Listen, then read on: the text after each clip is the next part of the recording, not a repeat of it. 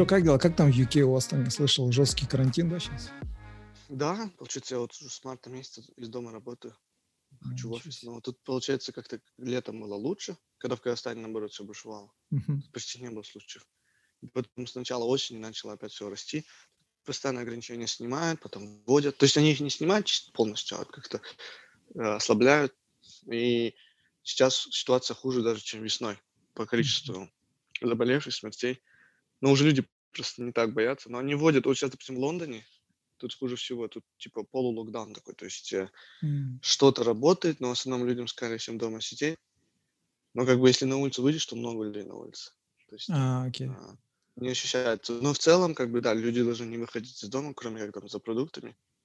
Или, Yes. пок- или кроме essential workers. Это там а, врачи, Да, да. да. а, учителя. Школы тут все время работали. То есть я вот не знаю, как будет дальше, потому что у меня двое детей. и Мгм, Старшая дочка уже пошла в школу. ресепшн. Я вот не знаю, как будет теперь после а, в пя- 5 января школы открыться. Судя по всему, они тоже распространяют. Кажется, поэтому тут так, в принципе, они не могут сдержать из-за школ. Особенно вот Мгм. средние школы, то есть кто постарше дети, Да, да, да, да. а, и старшие школы, классы. Не знаю, но посмотрим. Ну, надеюсь, там Ну, образуется. я вот в этой комнате последний. С марта, да, там сидишь.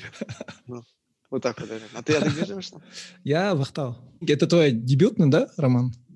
Да, да, это а, первый опубликованный. И до этого я печатался, э, допустим, э, в журнале «Простор», я рассказ печатал, ну, это в школе. А так, в принципе, я а, писал какие-то вещи, допустим, но я их никуда не, даже не отправлял. То есть я для себя что-то писал, наброски. У меня были планы, допустим, роман написать уже, в принципе, довольно давно. Примерно а, структуру я как-то задумал а, там, где-то по окончанию универа, но я понимал, что рано писать, то есть смысл там зеленый. Я, я в Англии учился, получается, приехал в Казахстан, вышел на работу, и я понимал, что, во-первых, там часы у меня, конечно, были такие, что там по, по Мгм. 70 часов в неделю работаешь. Во-вторых, я понимал, что с таким опытом жизни, ну, ну, ничего, ничего не напишешь нормально. Лучше сейчас просто читать, можно что-то писать, но ни- никуда не издавать, потому что выйдет не очень. Да, Я поэтому не торопился, я просто читал, изучал, думал о чем, что хочу написать, и где-то вот э, я сюда уехал в, э, в шестнадцатом году, и где-то через год после этого у меня вот идея появилась. Примерно вот в целом. Не вся, не- но вот основная идея появилась. Потому что у меня была идея для другого еще романа, который я параллельно пишу. По сути, он будет... Я, я думаю, как это сделать из него продолжение а, первого романа, потому что это будет одна вселенная, похожая структура, но немного М. более сложная. Мгм. И это уже гораздо более, наверное, объемное произведение будет. То есть для него нужно будет потратить там годы. Да, А, да. А я подумал, что вот эта идея, мне кажется, она гораздо более острая в данный момент. И у меня уже все для нее было, всё- достаточно было знаний, достаточно было информации. Я начал просто изучать, читать. Мгм. Первое время просто сидел, а, реально изучал вопрос. Ресерч Я- делал, потом, потом создавал мир. Ага. У меня вопрос такой. э, Я вот я недавно только вот э, прослушал аудиокнигу э, Мэтью МакКонахи «Green Lights». И, э, и, ну, просто как пример, да, я другие тоже там с мемуары или автобиографии слушал, многие такие люди, многие писатели, они вот прям, у них вот давняя привычка вести вот эти ежедневники, да, журналы, вот там мысли свои записывать. У тебя точно так же было, как бы ты, у тебя эта привычка была или же, ну, я, я, я к тому, то, что как бы то, что ты пишешь, как бы книги, романы, и вот то, что ты как бы еще с, уни- с университетских лет, да, все это пишешь, это как как-то связывалось с этим? Ну, был, был- была такая привычка, да, вести журналы, как может размышлять там о своем внутреннем мире, о событиях в мире вообще в целом, и как-то это все. Вот именно дневник такой, что я пишу там о том, что у меня в жизни происходит, я никогда не вел. Но я, в, э, допустим, в блокноте как бы давно уже писал какие-то мысли, которые мне интересны. То есть, допустим, вот это можно использовать в книге. Но они, Мгм. если честно, никак не связаны там, даже с моей жизнью. Просто сижу, думаю, ага, вот это можно прочитать, вот так-то можно записать. Вот что-то больше в таком рабочем формате. Да, да, да, да. А Ну, такого, что типа вот сегодня я сходил тут, там, в такое место, и мне Да, да, да. показалось, что вот такая мысль посетила. Вот, вот такое я никогда не писал. да, да. Хотя вообще это, мне кажется, очень полезно. Я просто как-то в какой-то мере, может, даже а, а, может, упустил этот момент. Особенно во время ковида понял, что надо было вести дневник. Вот это время, когда был локдаун. А, я как-то не знаю, это, наверное, просто у нас еще с воспитания, образования, как-то пацанам вести дневник. И у меня с того времени это заложилось. Я как-то дневник вот не вел. Да, да, да. Блокноты могу исписывать, но как не как дневник. То есть. Не, ну и все равно же это, да, то, что ты, когда свои мысли излагаешь на бумаге, это все равно как- как-то по-другому влияет, да, на твои мысли. Да, да, да. Нужно практиковаться, потому Вообще, что да, да. иногда какая-то мысль посещает, ты думаешь, вот это, это классно, меня осенила Эврика. А когда напишешь, понимаешь, что нет, на самом деле нужно дорабатывать. То есть проблема в том, что иногда нужно научиться наверное, мысль превращать а, а, хорошую именно а, запись какую-то. И, я- и даже вот, допустим, я вот понял, что э, а, скилл спикинга, да, я немного на английском сейчас начал говорить, последнее Не, не, без проблем, у меня, у меня а, нормально спикинга и райтинга, они иногда даже не взаимосвязаны. То есть можно отлично разговаривать и просто плохо писать. И наоборот, можно просто Мгм. быть совершенно таким а, косноязычным, когда ты разговариваешь, а потом начать писать, и у тебя там все богатый язык и структура классная. Да, да, Они да. почти параллельно. Не, ну, конечно, в целом нужно и то, и то улучшаешь с помощью чтения, Мгм. но нужно практиковать. Чтобы, мне кажется, писать нужно практиковать постоянно. Я вот как-то вот поэтому писал какие-то такие вещи, которые просто писал, чтобы писать. Да, Не- да, не да. не- я не пытался их там публиковать или что. У меня, вот, я говорю, другая книга есть, которую я как-то начал писать. Отдельные главы написал. Понимал, что я ни в скором времени не начну даже писать, потому что сложно Мгм. по объему. А, вот с моей работы, то есть, ну, как бы а, здесь а, именно такую книгу написать нужно, наверно, ну, страниц там 700 у меня в голове было. Это нужно, нужно годы просто. Я думаю, это мне Это нужно просто объем, уволиться, да, да, да. и, и сесть. А вторая вот эта идея пришла, я понял, ага, вот я в таком-то объеме я смогу написать, у меня столько-то времени передо мной идет, это как раз-таки сейчас осуществимо, и тема интересная будет и актуальная, мне кажется. А Ты свои вот эти writing skills, да, ты, э, ты сам как бы на своей практике нарабатывал или же читал? Вот, я помню, многие э, писатели, ну, те же вот, просто, да, вот я Джо Рогана часто слушаю, да, он комик, он тоже вот часто пишет. Вот он говорил то, что ему очень сильно вот понравилась книга Стивена Кинга «On Writing», да, где он, в принципе, как бы выкладывает, ну, как бы, как он, есть его процесс, да, его советы, его из жизни, да, как. Ты сам какие-то такие вот ставишь, э, какие-то, ну, как сказать, э, что-то вроде графика, да, допустим, в день там столько-то страниц, или я буду писать там по четвергам, по пятницам, что-то в этом роде. Или у тебя как-то все это спонтанно, как попрет, что-то в этом роде. Ну, я, кстати, вот это видео смотрел, вот это видео смотрел у Рогана про Стивена Кинга.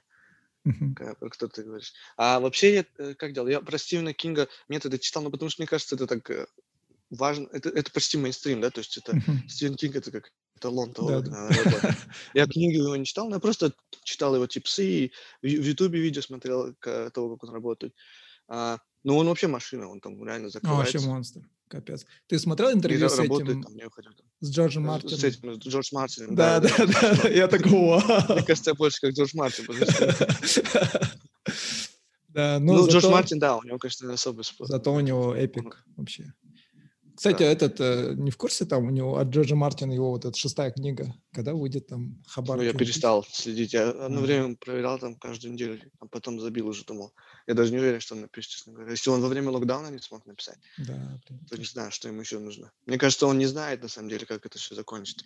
Потому что по сериалу же видно, что концовка ужасная, потому что они, ну и сами как писатели, не, та- не талантливые. В принципе, у них была, э, у них был график такой жесткий.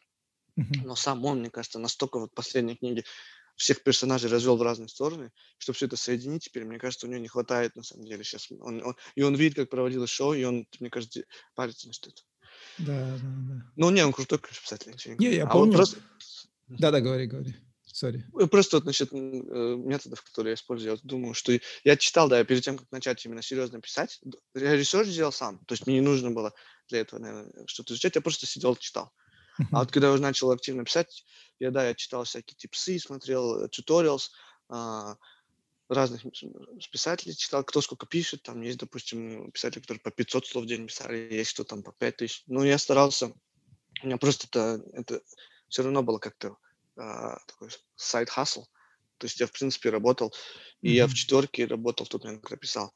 И у меня как бы еще дочка, Мгм. часы были там. Иногда, иногда, то есть бывали периоды, как busy season, да, допустим, ты просто не можешь ни день писать. У тебя просто не хватает времени, там, я не знаю, элементарно поесть, там, у тебя часы, ты, ты в январе просто пашешь нон-стоп. А, бывают периоды, когда намного легче. И я как-то выловил моменты, когда я знал, что будет легче, я потом работу менял, и в это время, пока работу менял, уже был такой брейк, и вот активно начал писать. Но в целом, когда я вот писал активно, когда вот я был, когда я ходил на работу, я старался, ну, в день хотя бы 500 написать, и когда есть чуть больше времени, там, старался там тысячи, полторы написать. Но были дни, когда, допустим, меня никто не трогал, и uh-huh. я мог там спокойно 30 тысяч написать нормально. То есть мне, так, мне в целом легче писать побольше сразу, чем на самом деле по а, отдельным маленьким фрагментам. Просто не получается. Uh-huh. Из-за того, что не потому, что ленюсь, а потому что времени нет. Да, да, да. И вот когда я с работы на работу переходил, когда у меня был там период, когда я просто взял типа лив, вот тогда я писал очень много. То есть я прям сидел, мог целый день писать, и мне было легче намного, чем когда я вот так вот во время. А так я писал везде, то есть я вот, допустим, в метро на работу еду, раз достаю сотку, начинаю писать. Потом, я не знаю, там а, где-то сижу, там, я не знаю, дочку отвел, а, какой-нибудь кружок, раз, достаю сотку, начинаю писать. Ага. Ну, чтобы время максимально. Да, да. А ты этот, а, ты за какой период написал эту книгу? Ну, сам вот этот, как бы, манускрипт. А, в семнадцатом году идея пришла, а, начал изучать вопрос, где-то в восемнадцатом году а, еще, я, я как бы не говорю, я не торопился, там у меня такие периоды, да, там 3-4 месяца просто нон-стоп работы. Mm-hmm. А, в восемнадцатом году я еще тоже изучал, уже начал подумать о структуре. А, и мне в конце 18 начал писать. И в девятнадцатом году я закончил... А, так, когда я закончил? в середине, наверное. А, да, где-то в середине. Ну, в итоге где-то за 8-9 месяцев, наверное, написал, где-то так примерно. Просто потом я еще редактировал, то есть да, закончил да, да. и потом начал переписывать. А вот это и сам... на это времени ушло примерно еще столько же.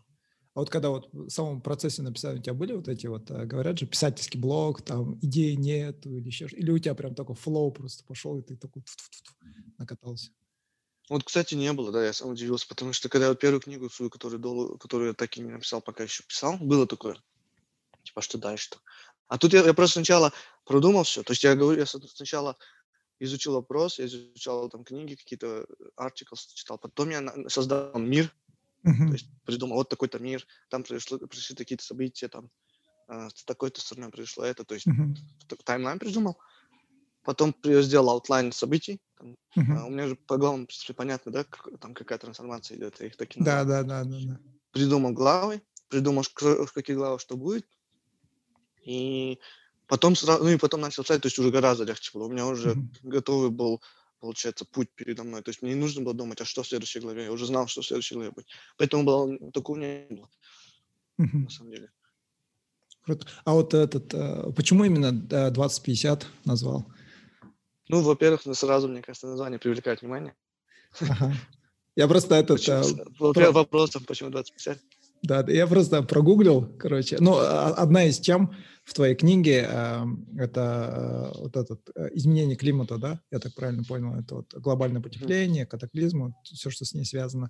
И я такой, ну, просто когда гуглил, там, climate change, там, где-то там мелькает дата 2050.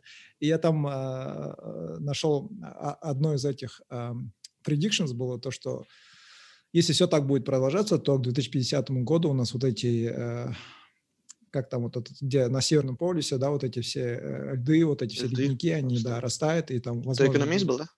Ау? Это в экономисте, да, был такая кажется, кажется, там, да. Экономист или Vox, я где-то там где-то это прочитал. Ну, да, я, я подумал, сейчас, возможно... Это... Угу. Я, я видел, я уже когда книгу почти закончил, это, кстати, в конце 19 года было. Я уже книгу-то написать не закончил. В экономисте вышла статья, а, типа «Мир в 2050 году». Ага. И там как раз вот про Китай много было написано, что будет происходить. Но название я, честно говоря, взял то есть, э, из нескольких вещей. То есть чем-то напоминает там 2049, да? То mm-hmm. есть, э, это как будто следующий год, теоретически. Mm-hmm. Но это какая-то отсылка. Плюс еще, конечно, ну как бы в Казахстане 2050 дата который сразу а, да, да, да, типа, что будет в 2050 году? Да, да. А может быть, будет так, на самом деле. Ага. А, поэтому, да, это была тоже одна из основных идей. Угу. И в целом, как бы, когда ты смотришь, сразу вызывает мысль, что почему 2050. Угу. А, много, на самом деле, по-моему, фильмов, научных фантастики, когда они берут э, просто там, а, года из будущего, там, а, Да, да, да. Дюна, Дюна, по-моему, называлась тогда изначально. А, Дюну, блин, не знаю, Дюна не Дюна. Дюна вроде была просто. Дюна, там не было, да, да. Ну, много, в принципе, научной фантастики там, э, Мгм. где берут, э, там, ну, даже 1984, правда, это, конечно, не, не, не 21 век, не 22, Да, да, но, да. В принципе, Ну, это, это, мне кажется, такой знакомый Кстати, канал. этот э, об этом Blade Runner, да, 20, 2049, там, а, ну, я знаешь, когда я читал твою книгу, э, этот, э, я, у, меня, у меня встретился мем, а, там был этот, э, когда, говорит, э, писатель пишет свою книгу, он никакого такого особого смысла там или какого-то скрытого смысла не, вкла- не вкладывает, да, а там и там рисунок Таноса, короче, и типа написано «Учитель, fine, I'll do it myself», короче, я Да-да-да, сам придумал смысл. Я, я вот так представляю, я такой читаю, так, так, так, а, окей, блин, вот это имя там, интересно, какой смысл он в это вложил, короче, я так читаю, говорит, Я а вчера потом- только про это и говорил. Я когда твое интервью вопросы увидел некоторые, я, я с, с Кариной супругой обсуждал, я прямо это, про это Да, говорил. да, да. Я, я потом такой... Про ещё- квадрат Малевич такой. Да, да, я такой, это, я этот мем сохранил, я такой говорю, когда я этот, дочитаю твою книгу, я вот это, короче, запостил у себя, как я читал твою книгу, короче. Да, да. Ну, да. на самом деле, то есть э, это так и есть, потому что, мне кажется, когда ты напишешь далее. Ну, ну, это классно. Ты просто много читаешь, поэтому, мне кажется, сразу ассоциация возникает. Да, да, ну, Но я из, из тех произведений, которые ты перечислил, а, там, ну, конечно, это 451 градус по Фаренгейту, 1984, это явно.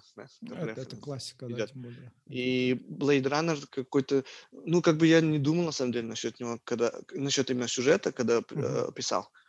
Ну, хотя я смотрел, конечно, этот фильм, и мне название как бы нравится, и я, а, то, что там, наверное, агенты есть какое-то, ну, ну, Да, да, а, да, да. совпадение, ну, как-то я немно- не пытался как-то Мгм, взять вдох- не- вдох- вдохновение именно из самого сюжета, а потом ты написал про И- Эквилибриум. Смотрел? Эквилибриум, ну вот, кстати, я его смотрел, А, я не знаю, старый фильм, я его смотрел, кстати, когда нельзя было его смотреть, наверное, когда мне было там 8 или 9, я не помню. Да, да, тоже по щегляне смотрел этот фильм. Ну, там, Ну, кстати, похож, да, там, Да, да, там вот это вот, э, я, блин, наверное, это спойлер будет, но вот то, что они тоже эмоции, да, контролировали, свои вот эти тоже агенты, и тоже то, что верхушка как бы на самом деле как лицемерит, да, в этом плане. Я такой, вау, я вот эти все вспомнил, короче, Эквилибриум, потом этот Blade Runner тоже. Кстати, я вот только тоже Кавку я как раз вот этот вот э, Trial, я на английском читал, э, на русском как? м, При- круто, да. приговор или суд? Процесс, процесс. Процесс, да, да, да, да. Я Его на когда- английском сложно читать. я, блин, я его когда прочитал? В 2018, кажется. А, нет, вру, еще раньше. У меня какой-то период пошел, когда я прям Кавку читал. Начал с метаморфозы, и потом процесс прочитал. И еще что? Я помню, когда я процесс читал, как раз вот таки вышел вот этот э, 2049. Там же его тоже К зовут, этого агента. Да-да-да. И тоже вот эти вот отсылки, да, к, к Кавке, короче. Там тоже вот этого чувака зовут К. Я такой, когда я у тебя увидел, там такой, он держал в руке вот эту книгу, да, так я такой, о, смысл. Здесь Ну, вот это был, К». это был, типа, это был истерек, процесс Кавка. А, окей. Там ты это Да. угадал. Да, То есть это, в принципе, такая отсылка на книгу саму. А, окей, окей. А там какой-то... Я просто... Я, я люблю вот эти всякую символику, но не, этот, особо не догоняю, короче. Ты просто как бы вложил, да, как пасхалку, или же за, за ним Ну, какой-то ну, ну, смысл? то есть, получается, этот, э, еще не спойлери, да, то есть старик э, хотел, то есть он, наверное, понимал, что такой похожий процесс невозможен, и как Мгм. бы а, просто эта книга, э, когда, когда, он- когда агент подобрал эту книгу и название, то есть это для читателя отсылка к тому, что произошло бы, если бы не случилось то, что случилось, то, скорее всего, такой да, процесс да, бы пошел. да, да, Ну, не в таком, конечно, длинном формате. а, Мгм. ну да, это был такой референс, да. Да, да. Не-не, Ну круто. и как бы отражение всей бюрократии, которая там существовала, Мгм. в принципе, да. Мгм. Не, круто вообще этот. Я когда этот эм, тоже читал, когда вот дошел вот до, до этих избранных, там, до- ну, спойлерить не буду, но вот когда ты строил вот эту свою вселенную, свой мир, э, ты как-то, ты на чем основывался? На, на- на- ну, как бы там очень много схожести именно с нашим существующим миром, да, но в то же время это как бы чуть-чуть альтернативная, да, такая вселенная.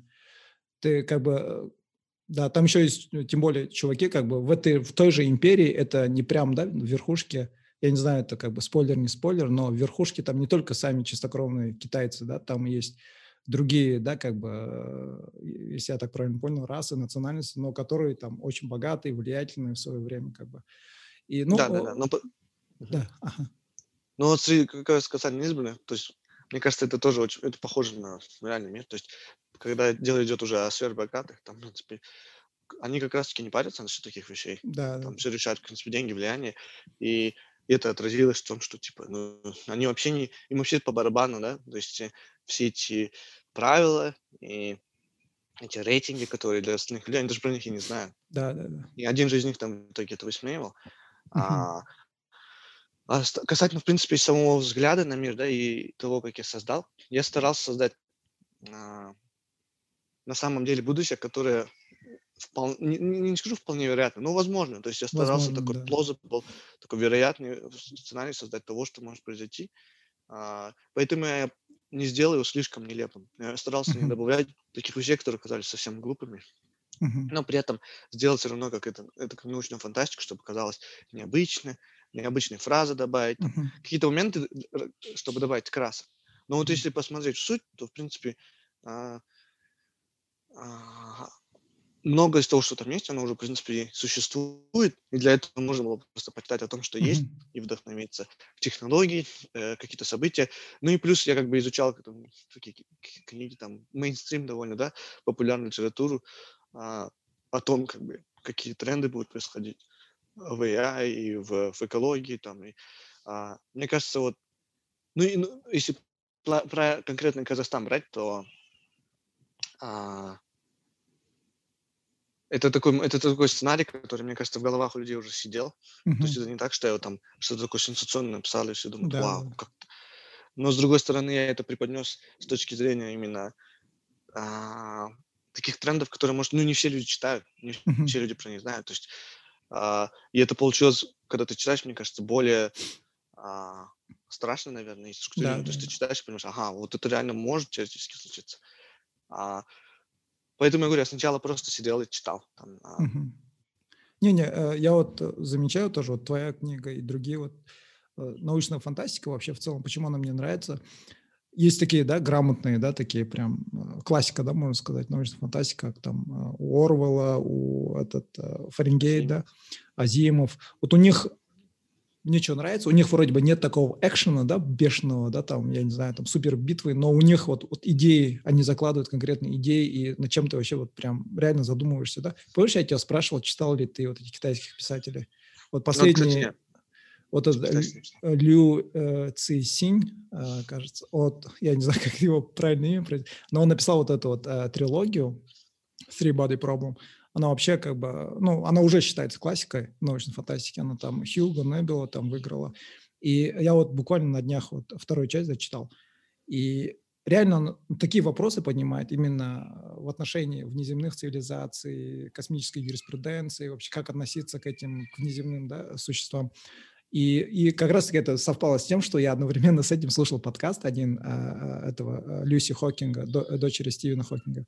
И она как раз-таки вот разные вот эти темы тоже рассматривала, какое сейчас развитие идет именно в этом, да, а, а, в Space Exploration, короче.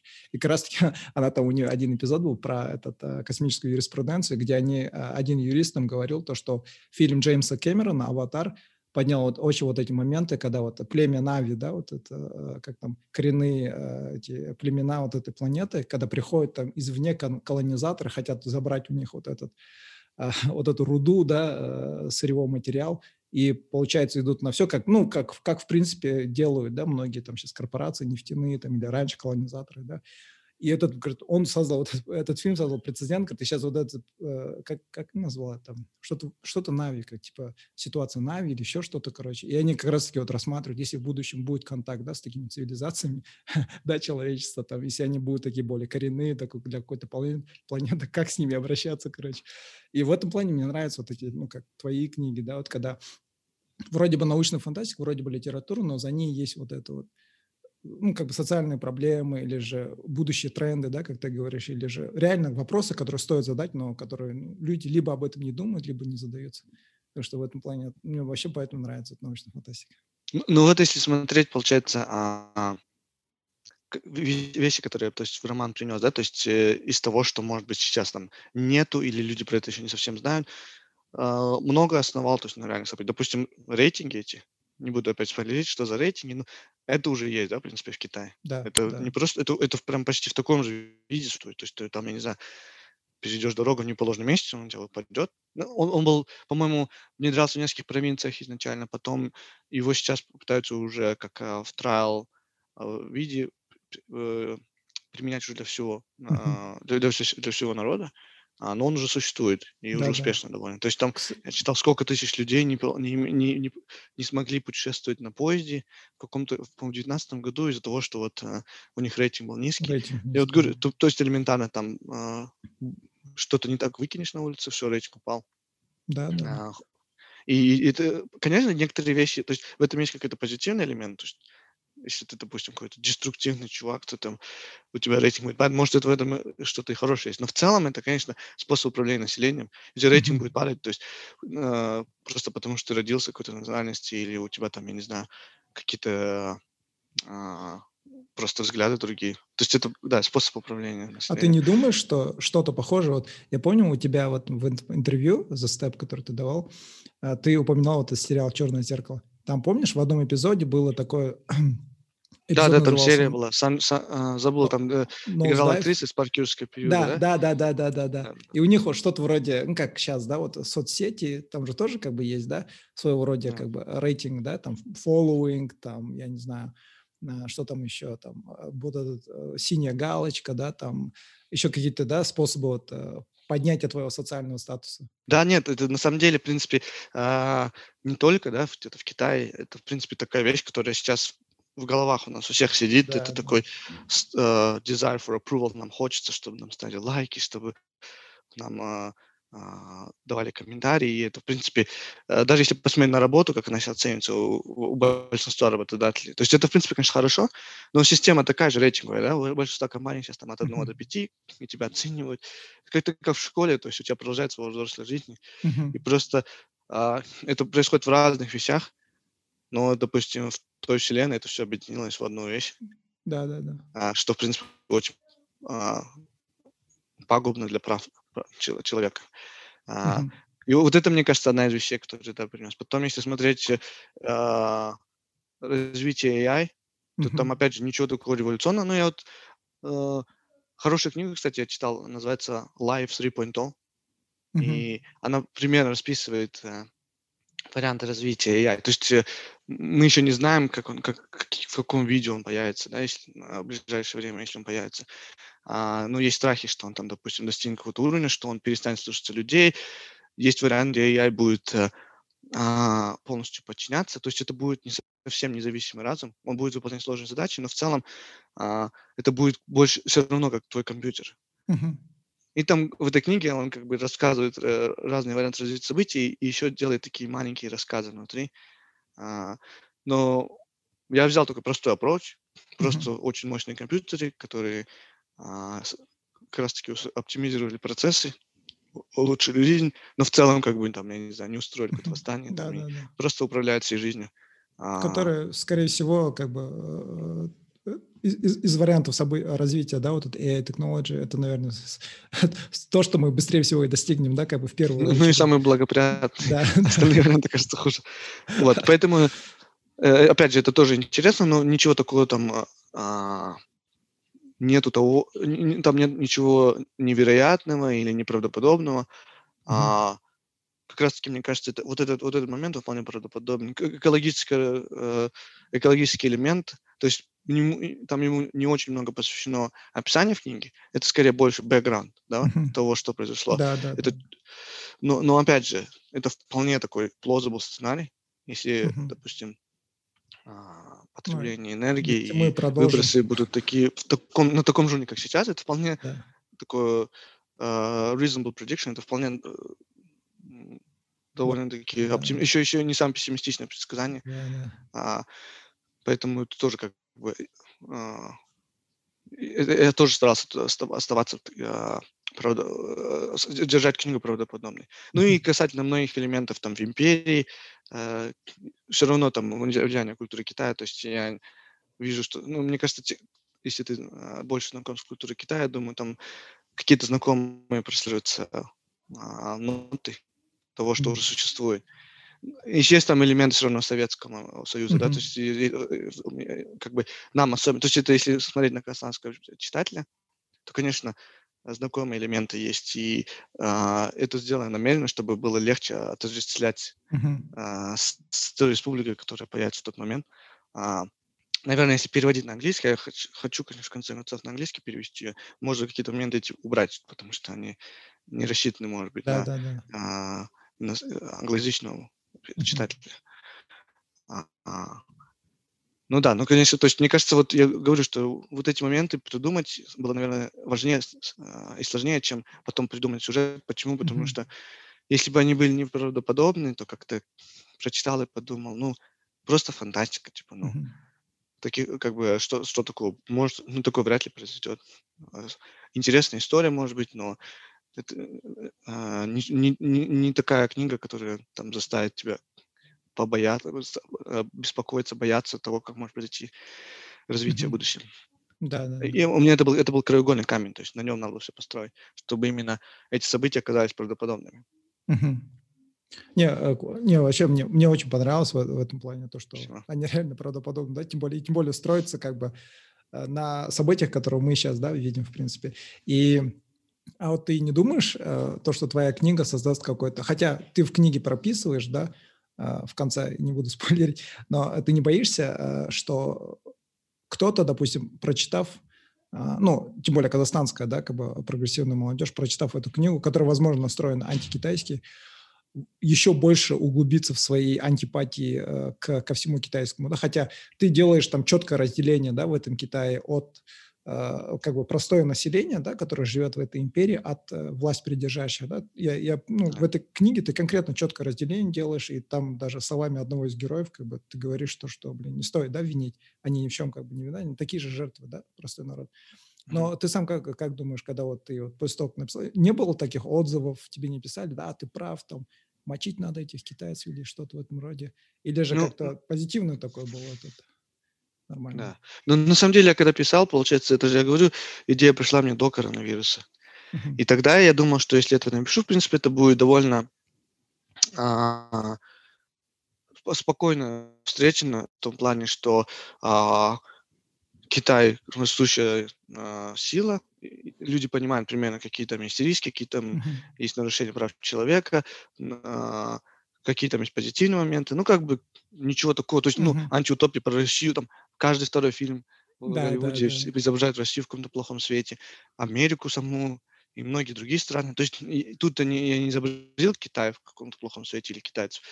И я думал, что это, не, ну, как бы обычно, то есть а, а, в, плане, в плане именно политическом там ничего, никакого контекста нет. Просто из-за того, что коронавирус произошел, и столько людей как-то настроилось. Я вот вижу и в Англии, и в Казахстане, большая такая агрессия появилась. Из-за этого они могут в этом найти какую-то подпитку. Uh-huh. Что, конечно, вообще не моя цель, потому что я даже писал до того, как это все uh-huh. получилось. Поэтому я думаю, те, кто, в принципе, читает научную фантастику, хотя бы какую-то еще, и вообще читает, то нет, я думаю, им, в принципе, никак это не должно, uh-huh. у них да, это не должно вызвать каких-то таких э, националистических настроений. Uh-huh. Но те, кто меньше читает эту тему, и те, для кого вот все это будет ново, и они прочитают и подумают, ага, вот это так все может быть, то для них может быть такое, э, может быть такая реакция. По-моему, даже, ну, да, вполне, mm-hmm. вполне она может встретиться. То есть, по-моему, даже уже было такое, но mm-hmm. я думаю, таких все равно будет меньшинство, потому что эту книгу, я думаю, все равно будут читать в основном люди, которые любят научную фантастику, поэтому для них это будет просто ну, да, да, один да. элемент события. Я, как я, я по-моему, в интервью с Тэб говорил, что в принципе можно взять эти события, перенести там в той же эпохе, из Казахстана там, в Юго-Восточную Азию, ну, потому что mm-hmm. там примерно похожий сценарий, да, и ничего не изменится. Или просто yeah, взять и создать э, другую страну, где mm-hmm. это все происходит. Да, да. И, и как бы ничего, опять же, не изменится. Просто, ну, а, опять же, я пытался написать не а, новую совершенно вселенную, которая никак mm-hmm. не связана с нашей, а такой более-менее рациональный прогноз того, что будет там в будущем. И мне mm-hmm. кажется, как раз-таки Китай это прям идеальный кандидат то, чтобы такое произошло. И поэтому я взял его. То есть, ну, опять же, это не, не про китайцев как людей, да, а про там да, да, да, режим да. и вот именно. общие тренды. Ну, а, да, предсказать, как люди реагируют, тяжело. Да, да, ну, я лично сказал бы, что всем надо просто до конца дочитать эту книгу, потому что, ну, в книге ты делаешь четкое, четкое ограничение между тем, кто сидит в верхушке, да, правит и простым народом, как бы. И многие вот это начинают, как бы, э, все, что, допустим, все вот эти э, плохие вещи, которые делает сейчас, да, допустим, Народная партия, да, в Китае, это же делают как бы люди, которые сидят э, у власти, верхушка, да, там простой народ, ну вообще пофиг. Они там сами ну, да. по себе ходят, там свой рис сажают или там, я не знаю, в своих в этих чатах сидят, обсуждают своих китайских звезд, там, там как-то они вообще, да, ни при чем. Но mm. там вот эта партия, да, то, что делает там э, с уйгурами, с казахами, да, которые там в этом Восточном Туркестане, я бы называю это Восточный Туркестан, ну или как многие знают, как Урумчи, Синьцзянь, да, это в, этом виновато правительство, да, или люди вот эти, которые у власти, да, стоят. И это, конечно, будет глупо, а, если они то прочитают твою книгу и скажут, вот вы твари, короче. Ну, всем надо просто дочитать эту книгу до конца, потому что... Отличный, отличный совет. Да, да, да, потому что я этот... А, я когда читал, тоже такой думаю, так, а интересно, а где он? Он будет эту тему раскрывать, да, что как бы, ну, и потом, когда дошел до этого, да, вот а, финального, одно из финальных моментов, я такой, а, yes, классно. Правда, грамотный подход, я такой прям, у... иногда бывает там, допустим, когда что-то там говорят, у меня в голове такой вопрос, а почему вот это не учил, да, короче? И тут что, один из героев задает вот этот вопрос, который у меня в голове крутился, такой, типа, скептический, да, я такой, о, базар. ну, как бы такой всесторонний охват, и этот, э, пытался такой этот, охватить. Мне прям очень интересно было, потому что, знаешь, я сам лично предпочитаю в основном читать зарубежную литературу. Мне почему-то mm-hmm. вот, э, российская фантастика, вообще единственная российская фантастика, которая мне понравилась, это а, «Ночной дозор». И то я только mm-hmm. фильм посмотрел. И знаешь, вот этот, а, блин, а, Лук, Лук, Лукьянов? Лукьяненко? Лукьяненко у него... А он же и написал «Ночной дозор». Это он написал, да? Вот у него серии, кажется, были, помнишь? «Алмазный он меч», «Деревянный меч». Он Казахстан. А, поэтому а мне понравилось. «Дозор» читал только больше Поэтому не понравилось. Но он же родом с Алматы, по-моему, и потом переехал уже во взрослой жизни. Да, да, да. Во взрослой жизни в Москву переехал. Это он написал, да, вот эту книгу «Алмазный меч, деревянный меч»? Я, честно говоря, не знаю. Я вот кроме «Дозора» ничего не читал. А, я вот. тоже, в принципе, из российской а, литературы немного фантастики читал. Ну, вот если Пелевина считать фантастикой, не знаю, это фантастика или нет. Mm. Это что-то, это какой-то другой жанр даже. Ну, мне Пелевин очень нравится. Но... Мне почему-то вот э, к, к русской... Мне нравится русская классика. Достоевский, ну, да, там, там вот, а вот почему-то современно мне вообще никогда не залетало. Вот только вот «Ночной дозор» мне понравился, и вот этот «Алмазный меч», «Деревянный меч» понравился. Все, остальное мне вообще... Я, я, я когда такой... Ну, я когда увидел твою книгу, я только обрадовался, вау, наконец-то, как бы, наш соотечественник, научная фантастика. Я ринулся, короче, и начал читать, и когда читаю, я вот начал осознавать, блин, у меня а мне-то эта книга нравится, у меня же как бы обычно там э, к, к, к русской литературе, да, научной фантастике, ну, казахстанский я не знаю, но я как-то это все в, в, в одну эту кучу просто запихал, только я же не особо как бы, а тут базара нет, я такой аж прям, знаешь, я прям, я даже не заметил, как там три главы, что ли, там за один присест прочитал, короче. Так что мне, мне очень понравилось. Спасибо большое. Классно. Ну, ну, я сам, кстати, вот у меня такой, такая же вот проблема есть. То есть я, может, потому что переехал, я в последнее время вот читаю вот, только вот зарубежную литературу. Я даже вот казахстанскую литературу, допустим, одно время как-то читал, потом перестал. Но мне кажется, надо, потому что мне, мне кажется, у нас много на самом деле есть хороших uh-huh. писателей. В России точно есть. Просто я вот я такой да. прям невежественный в этом вопросе, я мало знаю. Да, а, да, я слышал имена, но я как-то почему-то я вот, во-первых, я начал на английском слушать все время, еще mm-hmm. и больше аудиокниги, и как-то из-за этого, а, может, ограничил себя в этом плане. А, но, но, но мне кажется, на самом деле, по-моему, я вот, насколько знаю, из, из тех, кто мне рассказывает, там много довольно хорошей литературы. Ну, даже mm-hmm. казахстанский писатель наш, я его просто нач- хочу начать читать сейчас, э, Сугралинов, не знаю, ты читала? Нет, нет, нет. Он, он, я насколько вот понимал, он прям звезда, то есть у него у него продажи идут на Амазоне очень большие, он там ну, один из там, его книги попадают в топ-100 в мире, он живет в Америке сейчас, и он mm-hmm. прям очень-очень уже известный писатель. А, ничего себе, круто. А... Я вообще, я же говорю, это, это, я вот у меня вообще, ты первый казахстанский писатель, ну, из, из, как бы, из моих современников, да, если так говорить, который я прочитал, но не считая того, что мы в школьной программе проходили. А так вообще у меня вот, чисто вот как ты говоришь, у меня предпочтение вообще строго все как бы зарубежное, и в основном пытаюсь читать чисто на английском, либо слушать. Я вот у меня вот, я Audible себе установил приложение, когда, блин, года два назад. Я вот с тех пор только, только вот чисто на английском. Вот у меня тоже в основном Audible, и поэтому да, я, да. там, в принципе, все на английском. Да, да. Из да. этого тоже, только в основном все, что там слушаю.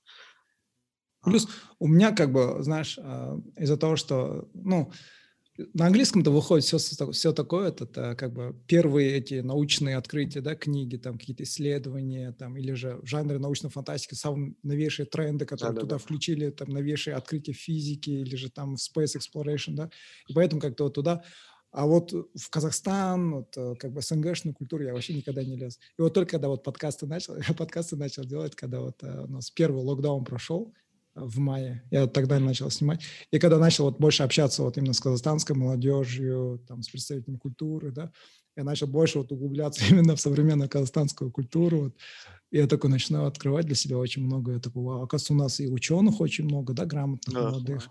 и там писатели хорошие есть. Я такой, вау, я вообще, оказывается, в этом плане вообще был невежда, да, как ты говоришь.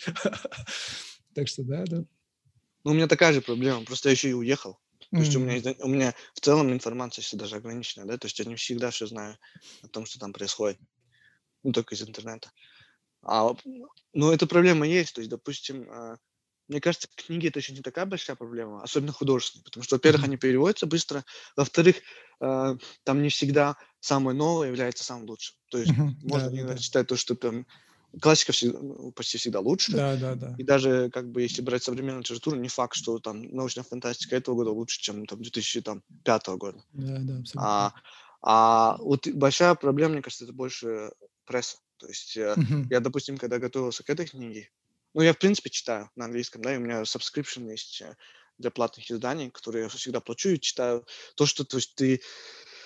А, это, это, это, это, это, это пресса, в которой есть факт-чекинг, в которой мощные редакторы, в которой есть э, относительно сбалансированный взгляд, то есть и с левой, и с правой стороны. То есть и ты понимаешь, что ты, когда это opinion, там написано opinion, uh-huh. да, в целом да, ты да. понимаешь, что у каждого издания есть какой-то свой там а, а, байс, и они об этом пишут. Мы, да, мы да. там, на этих выборах будем поддерживать такого-то кандидата. Они говорят честно, открыто, и ты все равно получаешь очень качественную информацию.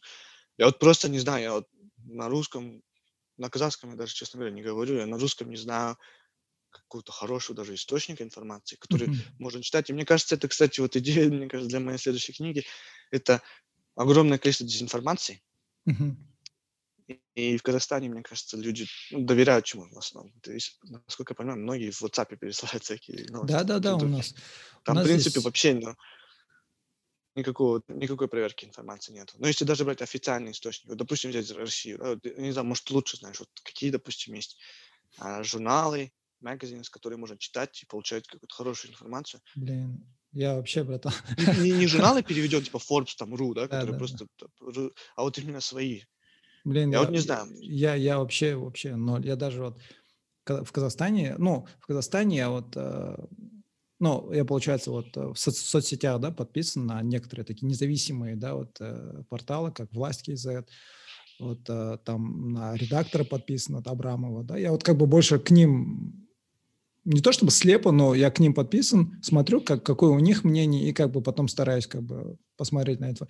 Но у нас в Казахстане и в России там, блин, я не знаю, я, я вообще вот эти журналы. У нас, кажется, знаешь, по СНГ хорошо развиты журналы только там, когда касается entertainment, моды, да, там, да, да. еще что-то. А вот такого что-то вроде, ну, как бы посерьезнее, ну, блин, я, я без понятия. Возможно, вот, вот, мне кажется, вот, вот, вот это большая проблема в плане дезинформации населения в целом.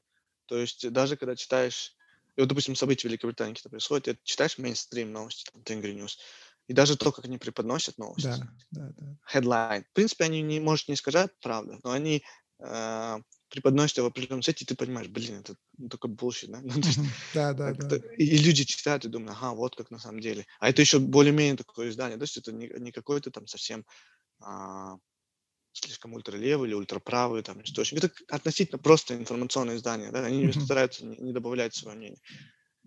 И вот люди черпают оттуда информацию. И да. ты потом понимаешь, э, это еще довольно такой неплохой случай, а остальное, что происходит там в Фейсбуке, ВКонтакте, в WhatsApp, в Инсте, там, в Твиттере. Да, вообще, вообще у нас... Дон... Я этот, а ты а, не смотрел фильм, вот, а, документальный фильм «Social Dilemma»? На, на да, да, да, смотрел, да. Вот там, а, там же тоже, помнишь, это Тристан Харрисон говорил то, что а, номер один а, источник информации вообще считается Facebook. Потом только идет, кажется, Твиттер, да.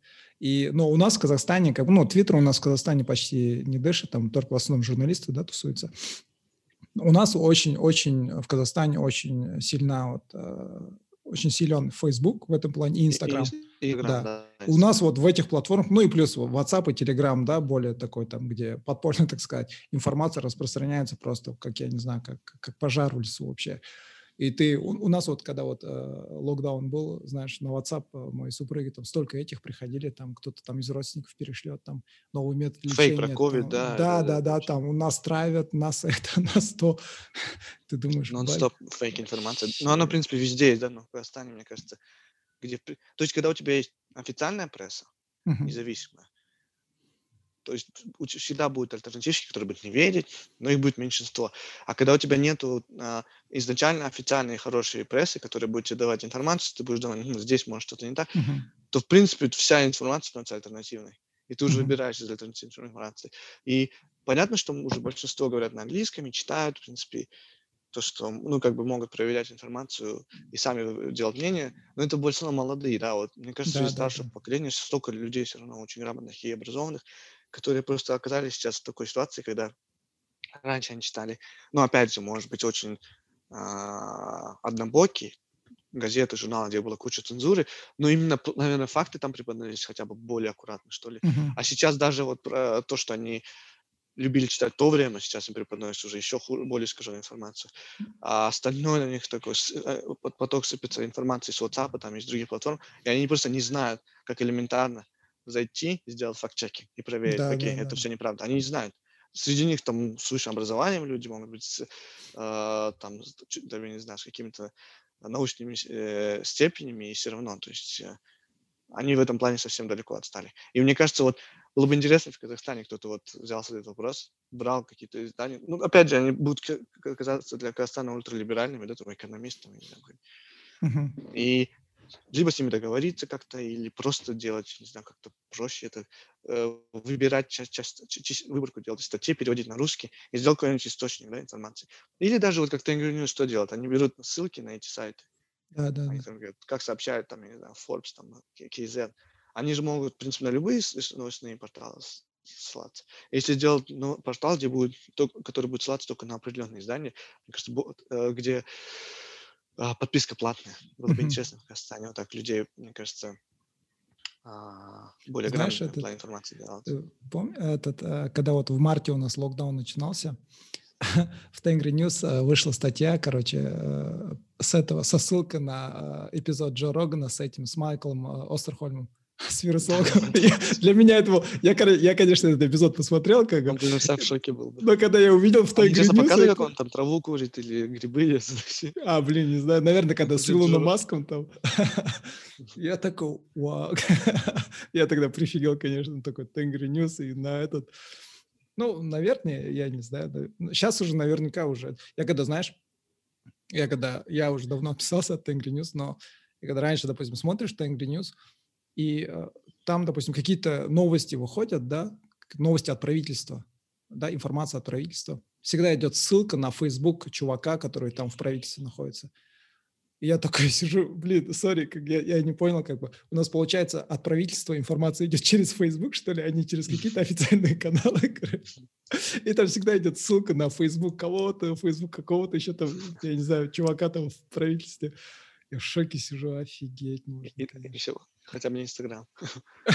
Не, Инстаграм тоже были. Сторис будет, то есть. Да, да, ну, конечно. Не, в начале вообще дикость была, когда у нас этот март, вот эти вот первый, первый локдаун, вообще дикость была полнейшая. Столько, знаешь, вот это, столько мусора, трэша и столько паники вообще вокруг, столько разговоров. Боже мой, везде вот разговоры про ковид, короче, про этот, про конспирологию. Сейчас, кажется, более-менее вот эта истерия как бы по... по конспирологов по развелось, да, по всему миру, то есть это такой тренд. И мне кажется, это будет сейчас в 2020 один из самых больших челленджей. А, это вот как раз-таки... То есть, когда у тебя есть там президента, который верит, там, Трамп один раз ретвитнул а, из канона какой-то там пост, то есть президент США, он даже не знает, по-моему, что за общество, он взял и ретвитнул. То есть это до такого доходит, что... А мне, мне кажется, в Казахстане люди, в принципе, верят в конспирологию.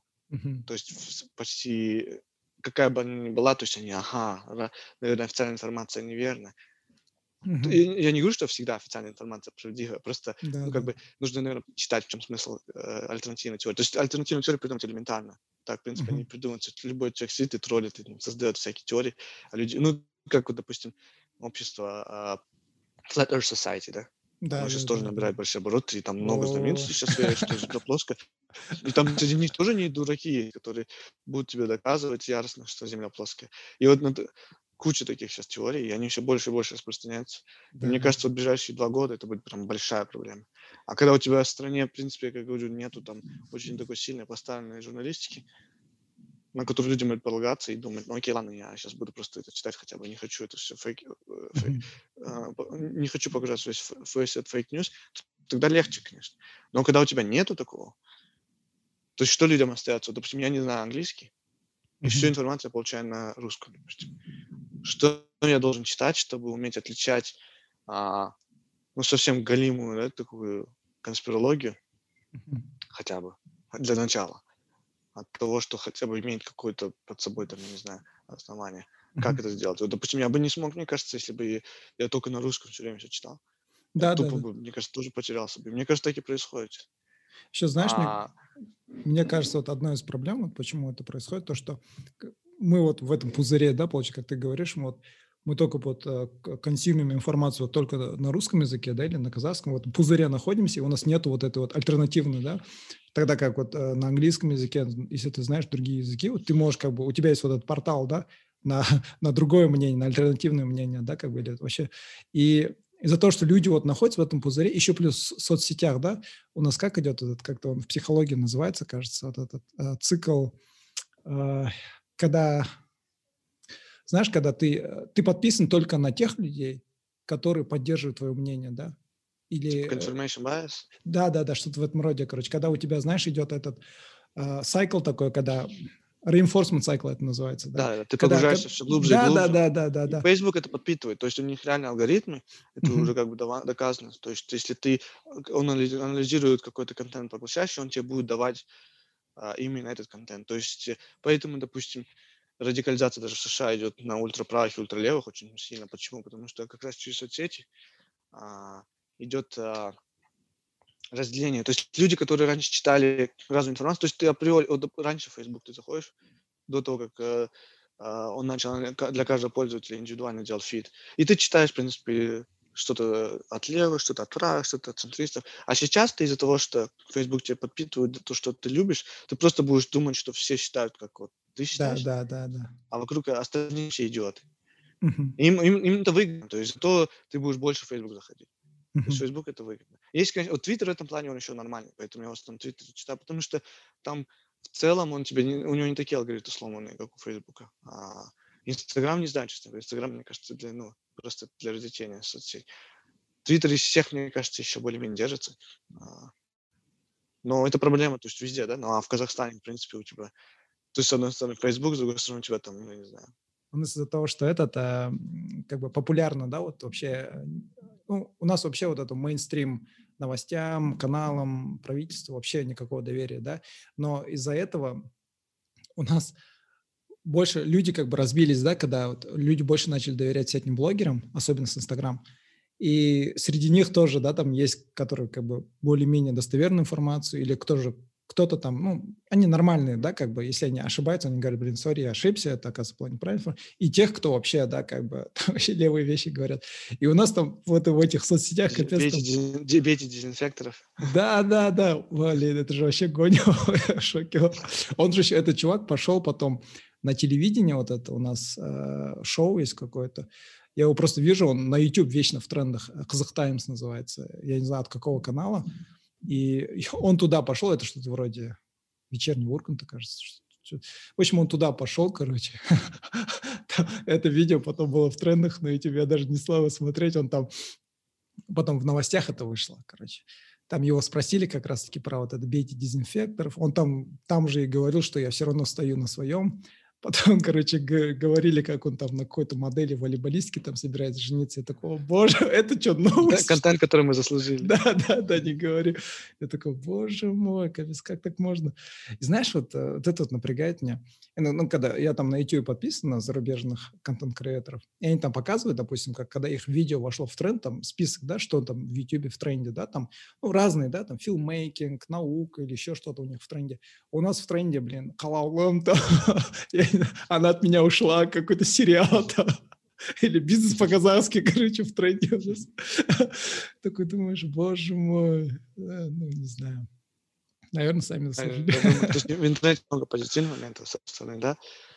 Он больше объединяет, больше доступной информации. Да. С другой стороны, в какой-то момент такой поворот был. Ну, вот social dilemma, они хорошо этот вопрос поняли. Да, в какой-то да, момент да. поворот был в сторону и из этого э, как-то вот это развитие, оно затормозилось. То есть наоборот, мне кажется, есть много негативных моментов. Люди, которые изначально менее образованы, они из-за соцсетей еще менее становятся образованными. Да, Хотя да, в идеале. То есть могло это совсем в другую сторону пойти. Ну, еще может. То есть, да, то есть это еще все же динамично развивается. И мне кажется, в этом плане, вот я когда смотрел а, «Черное зеркало», каждый эпизод для меня был просто, я такой, офигеть. Так, ну, это же реально как бы plausible, да, это реально может быть как бы. Да, вот а, как раз-таки «Черное зеркало», да. Они, по-моему, они, они ничего не придумали как раз-таки, вот что интересно, они же именно берут какие-то ноу-хау или какие-то вещи, которые уже есть, uh-huh, и uh-huh. просто берут и представляют, что будет. Они же именно одну технологию каждый раз а, да. от, открывают. Они не создают серию, где там, допустим, 5-6 новых технологий. У них каждая да, серия посвящена одной технологии. И они раскрывают, как это может быть э, в будущем. И, и чем это классно, что а, если ты смотришь на мир будущего в черном зеркале, там мир такой же, как в котором ты живешь. Да, то есть, да, думаешь, да, все да. то же самое, и тут одна вещь изменилась. А если они создадут полностью новый мир, то там а, э, тебе тяжелее будет это э, uh-huh. э, к реальности, наверное, э, также привязывать к своей то, как они делали. Интересный прием, на самом деле. Вот, Знаешь, допустим, серия про соцсети у них, да, где все рейтинги да. вставляют. Это же вообще... В принципе, вроде наш мир, и ее просто все Да, не говори. Капец, я такой, офигеть. Я когда этот... Там для меня, знаешь, вот один из самых таких эпизодов э, был, это когда, помнишь, там там, короче, у них э, имплант, что ли, в глазах как-то. Ну, в общем, они все в интернет все выходят так сразу, да, виртуально, да, да. да, там. И когда там, если ты блокируешь чувака, ты его просто не видишь, он у тебя серый, да, да, да. ты его не слышишь. Это для меня был, знаешь, я такой, офигеть. У меня прям такой шок был. Ну, это, это же реально возможно. Тем более сейчас, да, вот когда э, Илон Маск там объявил этот нейролинк, да, там какие-то успешные его эти, там, что-то что он мутит там, если это реально как бы нейролинк, он дальше пойдет, и другие компании завтра подключатся, будут альтернативные импланты, да, такие именно такого рода. И ты такой думаешь, офигеть, прикинь, да, я тебе не понравился, ты меня блокнул, да, короче, ты все меня не видишь, не слышишь. Я такой, офигеть, даже реально возможно Вообще. Ну вот Харари же про это пишет, у него основная идея в книге, получается, то, что именно биотехнологии будут в будущем занимать, э, то есть это будет самый а, самые большие открытия и продвижения будут именно там, потому что а, люди захотят себя усовершенствовать. Да, да, и, да.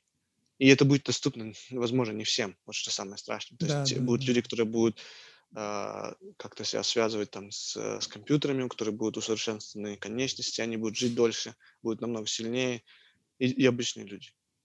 Кстати, вот, мне кажется, этот, это вполне такое. Ты этот не смотрел а, на Netflix Altered Carbon?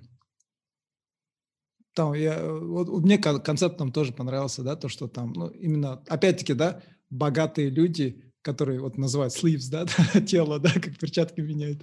Я такого офигел. Я когда первый раз... Там, ему, кажется, не понравился, да, критики его что-то особо раскритиковали, но мне лично фильм Ну, он такой чисто, мне кажется, да, он посмотреть э, для развлечения. Но идея там интересная. Идея, да, да, такое. Офигеть, классно было. Ну, Но... мне кажется, во многих, да, научных фантастиках, если посмотришь, вот эта тема, что классное неравенство будет все больше усугубляться, оно такое, это common, это общее. Что... Да, да, да, да. Э, ну, и мне кажется, если посмотреть на то, что сейчас происходит, вот за время ковида, угу. классное неравенство да, очень да, сильно да, выросло. Да. То есть богатые люди во всех ми- странах мира, это не только там, я не говорю про какую-то конкретную страну, они везде стали намного богаче. Ну, да, нам Джефф, на Джефф Безоса посмотрели Маск. Да, да, да. Бедные стали беднее. То есть те тренды, которые начались до ковида, они просто из-за ковида очень сильно усилились. Uh-huh. И да, то есть про это уже я читал, допустим, анализировали, про это говорили еще до, до, до 2020 uh-huh. о том, что а, сейчас механизмов регулировки именно вот этого а, неравенство гораздо меньше. Элементарно у тебя, допустим, в Америке, да, допустим, у тебя налог а, идет на а, доход твой, а многие богачи, то есть, ну, это, в принципе, нормально. Ты вкладываешь в акции, ты их не продаешь, ты вкладываешь какие-то Мгм. еще активы. Пока ты их не продал, у тебя дохода нету. Если ты, допустим, вложил там в Amazon акции, и у тебя там через 10 лет они в 20 раз выросли, ты с этого не платишь налог вообще никакой, пока у А, тебя, а, пока у тебя, пока ты их не продал. Мгм. А, а вот если э, ввести, допустим, а, налог на а, capital gains, то есть у тебя капитал увеличится в value, в цене, тогда это будет как раз-таки способ решения этой проблемы. Но опять же, богатые будут против основном. И очень очень сложно, потому что оценить, вот, допустим, у тебя многие активы, допустим, завод, это никто не знает. Он у тебя в цене вырос в 20 раз, потому что там какая технология появилась. Но никто же независимо оценивать не будет, если ты, допустим, не листингуешься, если у тебя нет какого-то там аудита, оценки. И это очень сложно все отслеживать. То есть, там, то есть идея классная, но Да, да, исполнить да. его почти невозможно. То есть одно дело, когда ты уже получил реальный доход, ты его задекларировал, это да. А когда у тебя просто там все растет в цене, и ты ничего не делаешь, то оценить это, это почти да. Это. Ну и вот как раз-таки од- один из моментов, почему богатый будет дальше богатеть, а Мгм. бедный будет дальше беднеть. И, и а, как раз таки такие вещи, как социальные сети, это... Я, я, кстати, такую книгу читал, когда мне было, на самом деле, лет 10, по-моему. Западня глобализации. Это немецкие два писателя, и они такой термин придумали, но, э, насколько правильно помню, назывался Tits Entertainment. То есть э, он, они говорят о том, что 20% населения будут очень богатые, 80% будут бедные, и будут просто поглощать то, что им будет... Ну, то есть у них будет basic income, то есть то, что сейчас уже, в принципе, появляется, и они будут тратить его на товары, которые им полностью будут владеть богатые. И они будут... э, а, они не будут как бы устраивать какие-то беспорядки за счет того, что им будет постоянно фидить э, а, огромное количество энтертейнмента, да, то есть они будут консумить весь этот продукт, то, что сейчас происходит, Мгм. соцсети, а, куча там сериалов, фильмов каких-то, и это будет еще больше наращиваться. И то есть они будут там находиться в видеоиграх, там, не- и не будут, а, за счет этого они будут более оторваны от реальности. И это будет единственный способ их отвлечься от реальности. А, а вот в этом, кстати, черном зеркале есть се- серия же про то, как они там, первая, серия, да, как они велосипеды крутят. А, это в первом сезоне первый се- был, пер- в- первый сезон, да. втор- вторая серия, кажется, это была. Как они, по-моему, велосипеды крутят, Да, и да, да, да, и постоянно вот так вот зарабатывают. перед экранами там показывают какой-то джанк, и они за счет него, они, они на нем концентрированы. И когда Ну вот, его, и- его, его же купили, да, в конце? Чувака, Да-да-да, который же там такой речь толкал. Такой, Ну вот, вот такие тренды, они, мне кажется, происходят, в принципе, Да, да, сейчас. да. И просто интересно, как это будет дальше развиваться. Знаешь, у меня вот, я, я когда вот эту вот э, серию посмотрел, когда этого чувака купили, у меня сразу в голове ассоциация прошла. Вот, э, я помню, как раз-таки тогда вот э, у нас вай- вайнеры очень популярны были в Казахстане. И э, некоторые вайнеры бывали там, поднимали социальные вопросы, да, там. И, и потом что-то, я не знаю, и, я когда увидел, я задавался вопросом, да, по идее же, как всегда вот эти комедианты, стендаперы, да, они же были как, они говорили правду, да, как бы через смех, через юмор, открывали вот эти социальные проблемы. Это. И я почему-то ожидал, то, что наши вайнеры то же самое, да, как бы вот что-то вроде э, оппозиционной мысли, но в виде комедии, в виде этого, ну, все-таки начнут, да, но потом что-то они там больше ушли, я не знаю, начали там прикалываться насчет там казахских традиций, бла-бла-бла. Это, наверное, тоже актуально, но у меня как-то вот такая ассоциация прошла. Да, чувака купили, как бы, который там, я не знаю, там правду матку резал, и тут наши вайнеры тоже там что-то, что-то, что-то затухли, там фиг поймешь, короче. Ну, я не знаю, может, это как бы Да, да. поверхностный анализ, но у меня вот такая вот просто ассоциация прошла.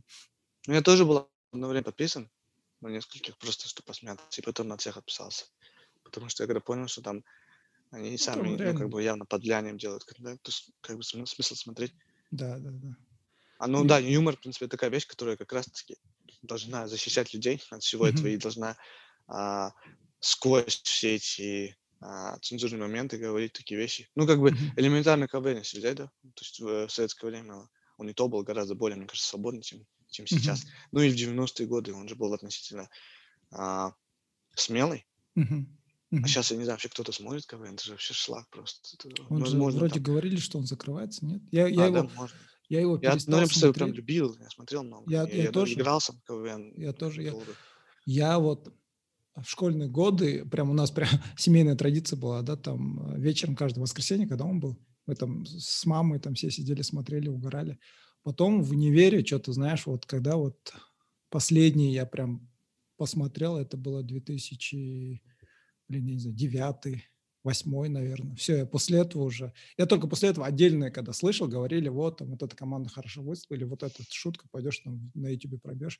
Но уже как бы давно уже и, и шутки, и юмор, и все, это такой, блин, что-то уже...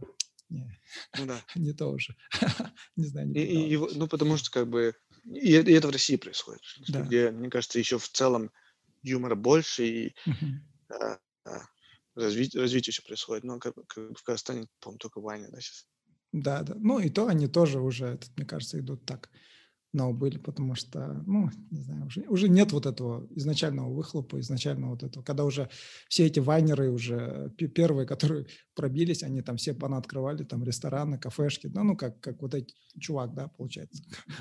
они пошли в эту сторону, да, бизнес. Им уже есть что, что терять, да, сейчас получается. И у них сейчас они уже пошли такие, знаешь, там всякие рекламы, там их сейчас называют каперы, там Канна Бисикеев, он там видео снял про эту тему. Потому что они там вот эти всех рекламируют, ломбарды, вот эти все э, лотереи там. Ну, уже, уже не то уже, как бы. Сейчас, сейчас я не знаю даже, что я как бы, Казахстан больше вот на ученых подписан у нас. И этот, блин, я вот, знаешь, у меня вот, пока мы с тобой говорили, у меня вот один вопрос. А, да, вот, а, ну как, э, ты как человек, как world builder, да, ты же как бы построил вот эту вселенную, да, в этой книге.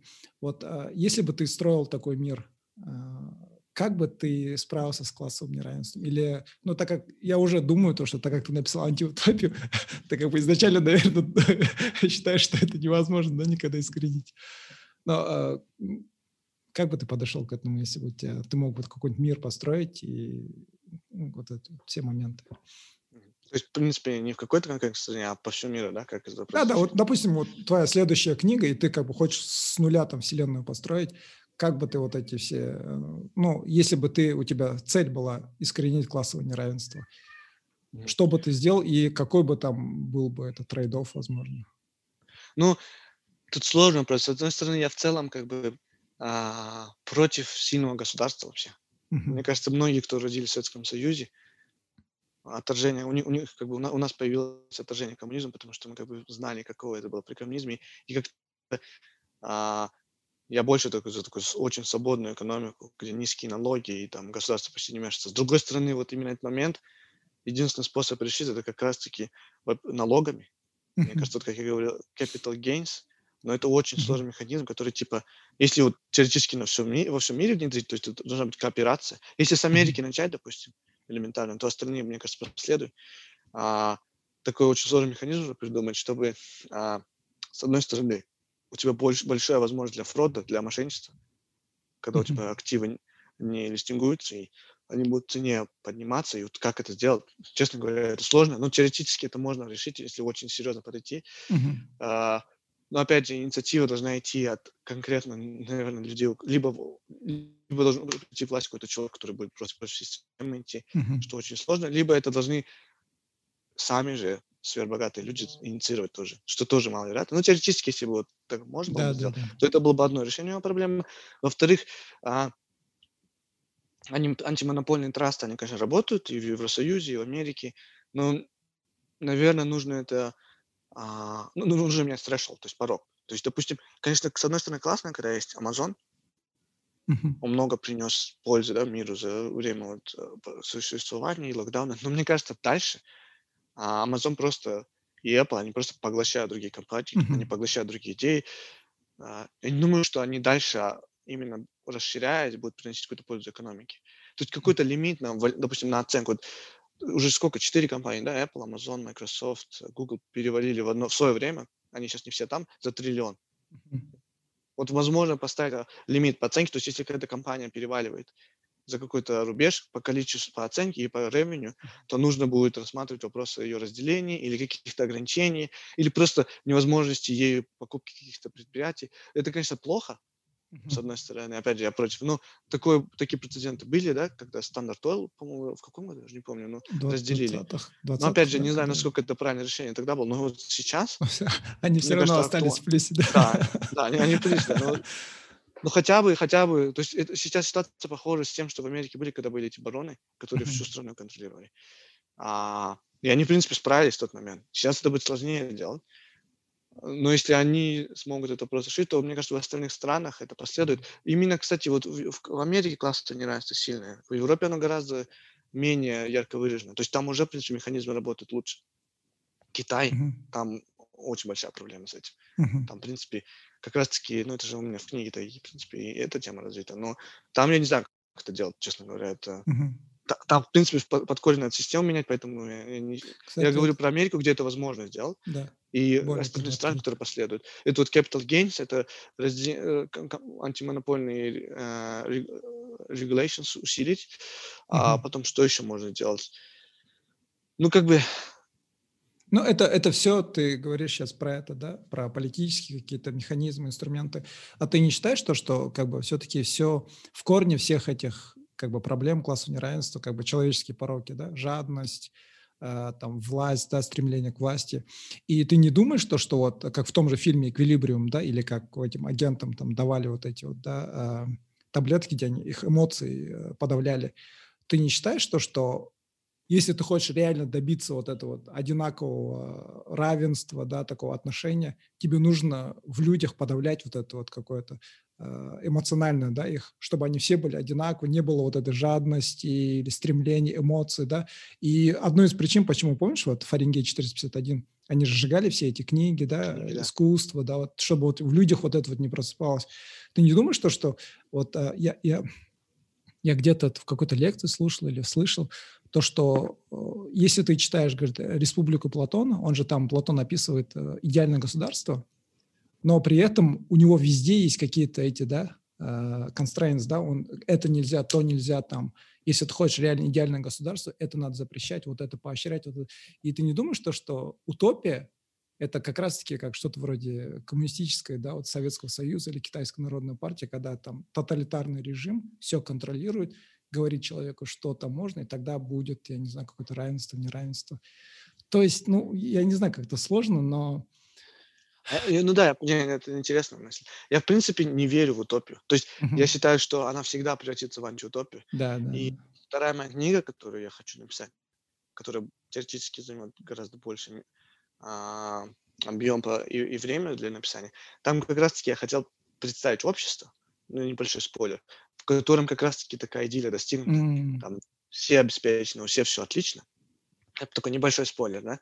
У всех mm-hmm. все отлично, а, и нету бедных людей, не надо работать, и там, а, опять же, это я не знаю, насколько можно рассказать. Сейчас теоретически представь, что там есть какой-то сверхразум, который mm-hmm направляется. Дальше не буду говорить, почему mm-hmm. и как. Mm-hmm. А, ну и, и в этом обществе, получается, у людей начинает пропадать мотивация жить, и идут массовые а, а случаи самоубийства. То есть люди mm-hmm. просто, или даже не самоубийство, они просто не хотят некоторые ничего не делать, они сидят, допустим, не едят. И, и а, главный герой как бы начинает а, с этим сталкиваться и пытаться понять причину. Mm-hmm. Ну, это вот очень такой маленький такой да, да, э, тизер того, что мне, я хотел написать. Мне вот знаешь, и, и мне кажется, да, мне вот чем нравится, да, вот, вот литература, особенно научная фантастика, это тем, то, что я, я всегда говорил, там, когда меня спрашивают, я говорю то, что такая литература, да, научная, она как кейс-стадии, как что-то вроде мысленного эксперимента, да, а если ты как бы предпримешь вот это, что будет? И мне нравится то, что вот многие писатели как бы хорошие писатели, да, вот берут и до логического конца вот этот вопрос доводят, да, со всеми ее вытекающими, там, но, но, а что, а что если так, а что если так, да. Мне вот в, в, в этом плане нравится, когда ты вот эту тему сказал, я, прям, я уже этот хайп, так сказать, уже, так что давай быстрее пиши. Сейчас я уволюсь. Да, ну да. вот, вот, вот, вот это, то есть моя мысль какая в плане антиутопии, что я в принципе, я, я считаю, что утопия или антиутопия это просто две, э, две стороны одной медали. То есть mm. в любом случае это то, чего не стоит достигать. То есть человек, mm.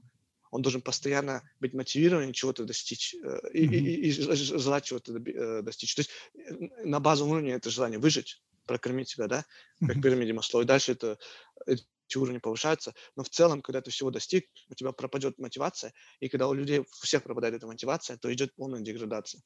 И поэтому mm-hmm я не считаю, что должна быть такая ситуация, когда все будет идеально. Я не считаю, что это будет. И если даже это будет, то это очень краткосрочно, потому mm-hmm. что общество просто исчезнет и начнется новое общество. Поэтому государства, которые а, достигали какого-то апогея в истории, циклично и начинали потом угасать. Их поглощали более голодные, более сильные государства. Mm-hmm. И так в жизни, в принципе, когда человек слишком много достиг, он, и у него нет целей, он начинает, в принципе, да, да, да, отставать потом. И, и, и вот именно в плане того, что сильное государство, я, я против сильного государства во всех проявлениях.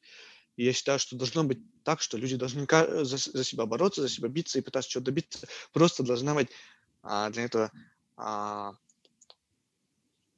fair field, то есть где они должны находиться, то есть долж, э, должно быть а, Должны быть созданы условия справедливые для всех. То есть люди должны иметь, э, ну, если говорить простым языком, доступ к образованию, к медицине.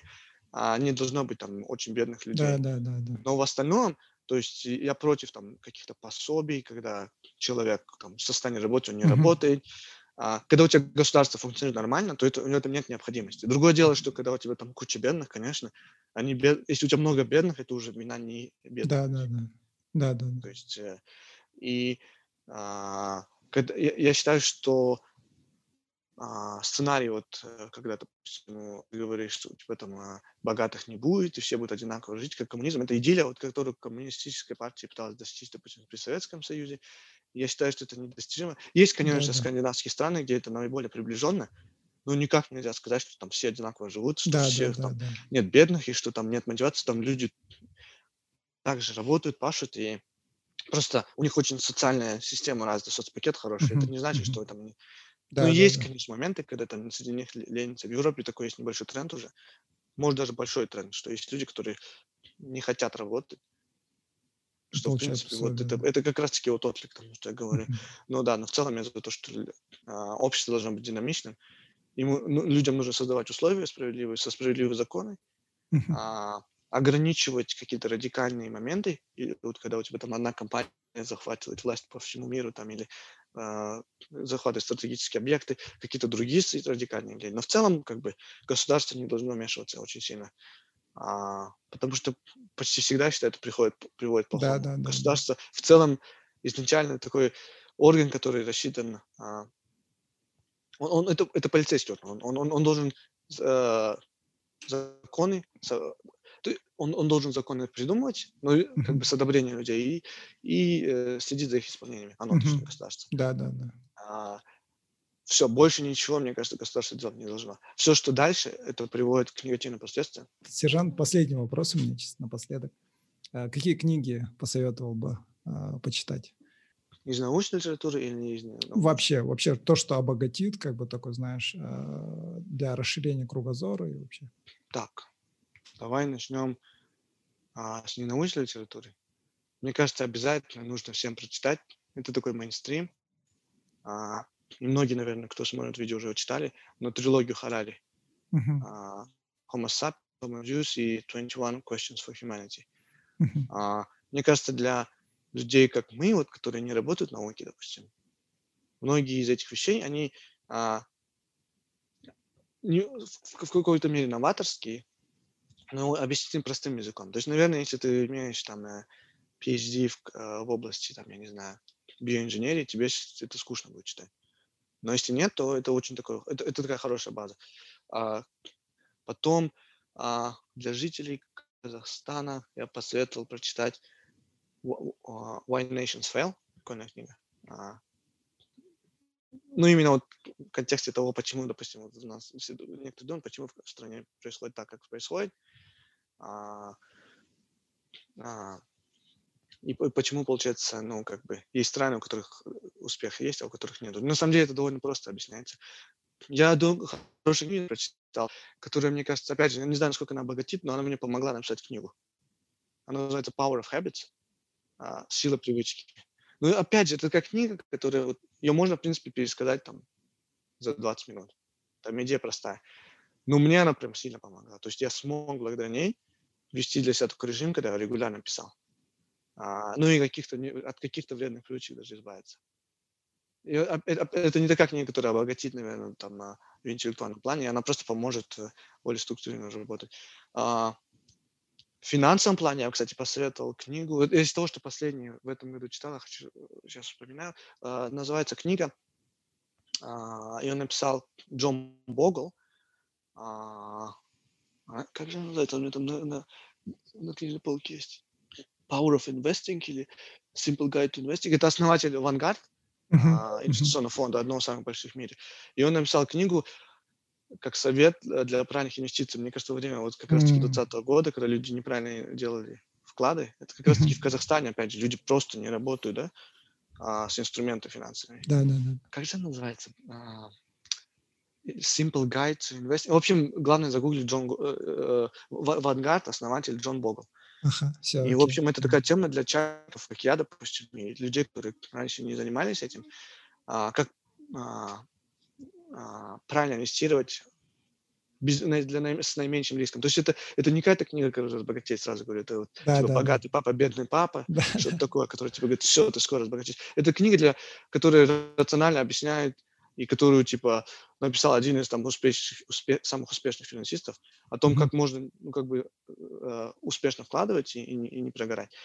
А, из художественной литературы, ну, я просто люблю научную фантастику, да, mm-hmm. и я бы посоветовал тем, кто хочет прочитать именно что-то такое действительно легендарное, начать читать ну, не знаю, это большой investment of time. В плане времени занимает очень много. У Азимова есть серия называется «Основание». Mm, да, а, да, да. И он сначала написал, точнее, он сначала написал серию «Империя», по-моему, потом «Основание», потом «Закат империи». Там я не помню, сколько книг, книг 20, наверное. Он, короче, всю свою вселенную соединил, изначально так не планировал, в одну, в один тайм. Да, да, да. И вот я читал самый первый, да, самый последний. Кучу времени заняло. Но мне кажется, в плане научной фантастики, не знаю, может, мне так показалось, мне больше всего нравится Азик Азимов. Я много элементов, кстати, вот я не говорил во время интервью, у него взял. То есть у него детективный момент всегда такой. Да, да, то есть у него есть детектив, а, который расследует а, убийство или еще что-то. И ты через э, вот это расследование узнаешь новый мир, который, который создает Азимов. А, Стивен Кинга, наверное, надо читать. Мне кажется, это, в принципе, такой... Я, я его много читал. Но он очень легко читать. Мне кажется, это... Да. Вот последняя у него книга «Институт» вышла такая неплохая в этом году. А, не читал. Я последнюю его книгу этот читал. 11, 22, 63. Угу. Это про, это про убийство Кеннеди. Вот это была моя последняя книга, которую я читал. До этого я читал так, вот семь книг э, «Темной башни». А, да, я, кстати, «Темную башню» таки не...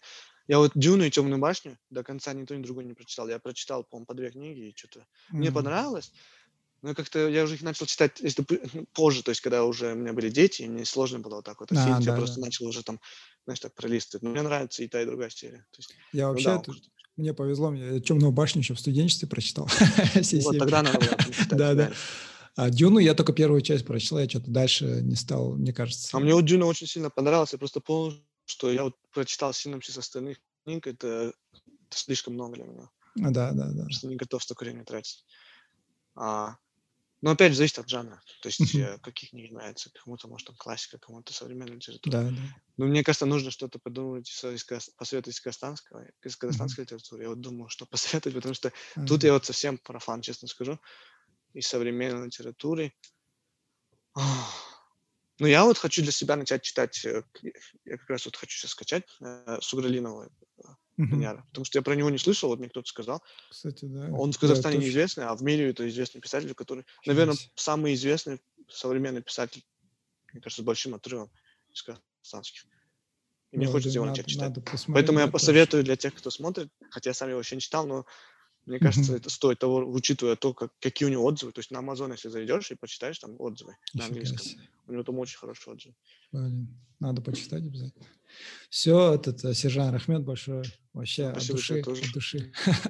Грамотно пообщались. Вообще, да, ну, надеюсь, это не последняя. Идея, подкаст очень интересный. Да, ну, стараемся. Надеюсь, еще не последняя, это наша встреча там еще там. Буду тебе писать, братан, что там, когда есть время пообщаться. Все, давай, бро, удачи. Э, желаю тебе удачи со второй книги, э, с первой Спасибо. книги тоже. Этот, когда выйдет в hard copy, тоже дай знать. Я обязательно для своей Она вот, кстати, оставлю. напечатана.